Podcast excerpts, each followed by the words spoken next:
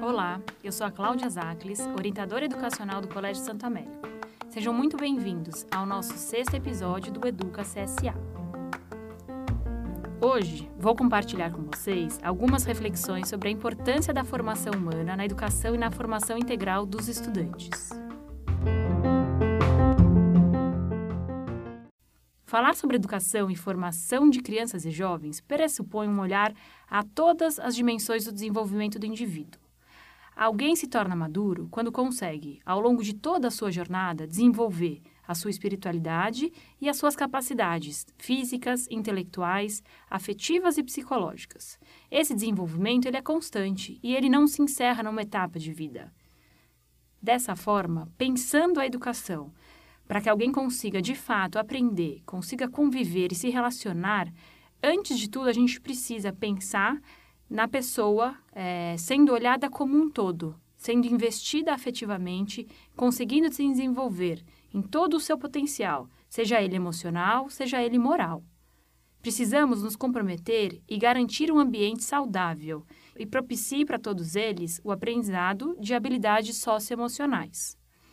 O processo formativo educacional, ele deve desenvolver nos estudantes conhecimentos, habilidades, mas também valores e virtudes que os tornem aptos a serem cidadãos protagonistas de suas vidas, pensando em indivíduos éticos, autônomos e proativos. É dessa forma que evidenciamos a importância da formação humana, presente no currículo de uma forma estruturada e planejada esse trabalho não se dá de forma isolada e não é responsabilidade exclusiva de uma pessoa A ou de uma pessoa B. Nós precisamos pensar o trabalho de formação humana é, de uma forma a ser desenvolvido em parceria com todas as instituições educacionais que envolvam aquela criança e aquele jovem, pensando dessa forma a família e a escola. A família e a escola fazem parte do caminho formativo. Quando falamos nesse caminho formativo, precisamos considerar a pessoa como um todo. Nossa organização da formação humana perspassa desde a educação infantil até o final do ensino médio. E ela está inserida no nosso currículo, em sua integralidade, aparecendo não apenas nos componentes curriculares, mas também em momentos específicos, como, por exemplo, nas aulas de tutoria, as aulas de religião, algumas eletivas específicas. É uma área regida pela orientação educacional e a pastoral.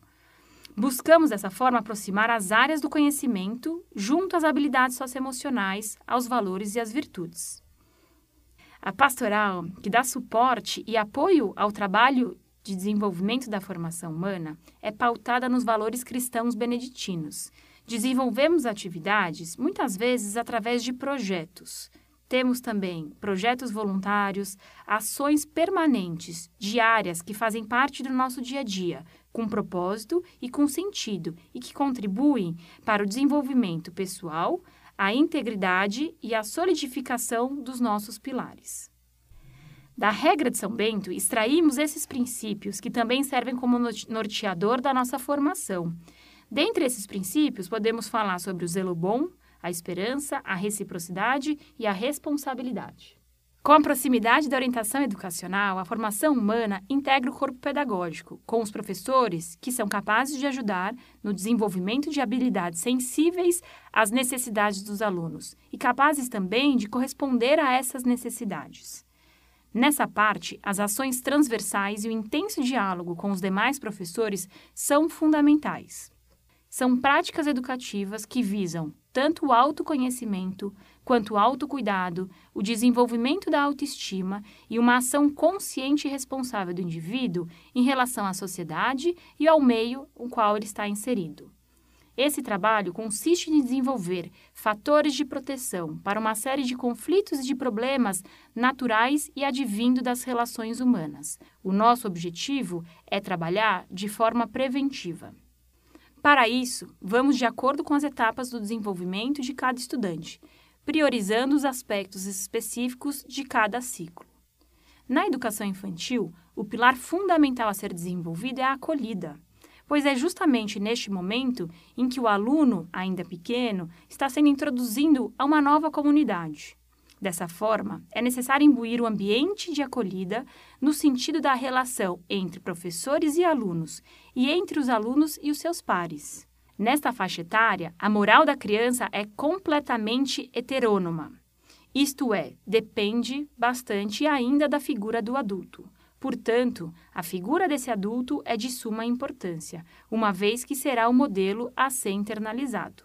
Durante os cinco anos do período do EFAI, há a intencionalidade de despertar o interesse e o desenvolvimento das virtudes ações que promovem a aquisição conceitual e experimental das virtudes propostas, fazendo com que os alunos possam assimilar e tragam essas virtudes para o seu dia a dia, para a sua rotina, para o seu cotidiano.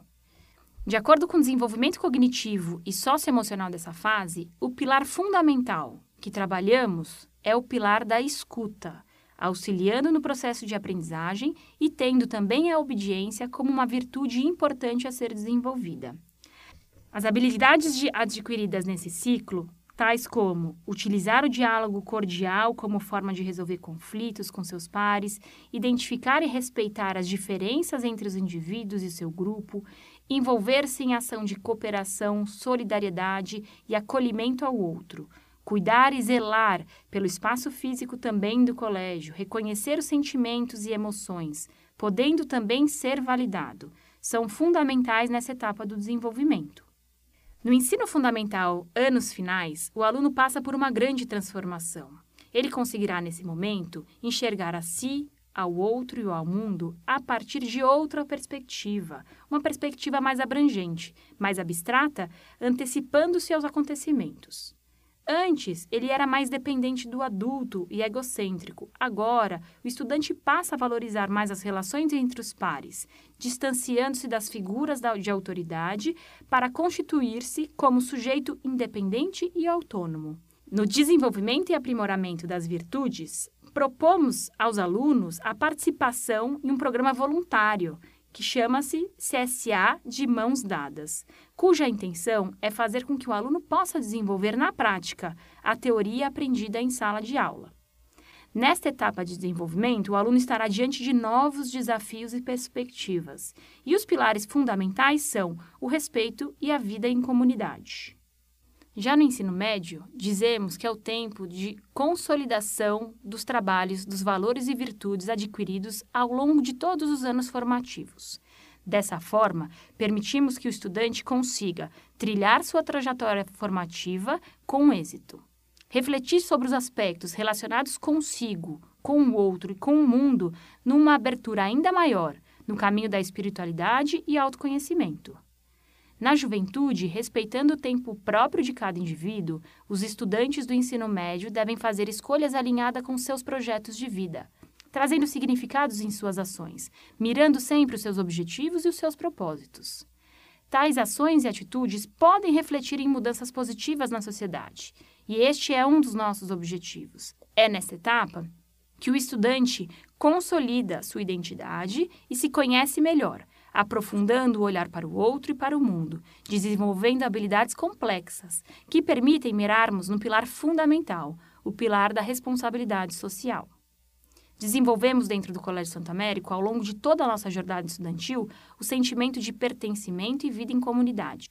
Dessa forma, ficou explícito de maneira resumida como que é feito o trabalho de formação humana em cada segmento. Todo segmento tem uma linha condutora, que é o autoconhecimento e o desenvolvimento da espiritualidade. Acreditamos, dessa maneira, que o estudante, ao final da terceira série do ensino médio, está apto a alçar voos, a buscar seus objetivos, tendo escolhas conscientes e a responsabilidade ética fundamentais para a atuação na sua vida adulta. Por hoje ficamos por aqui, encerrando esse episódio do Educa CSA e esperamos vocês, aguardamos para os próximos episódios. Muito obrigada!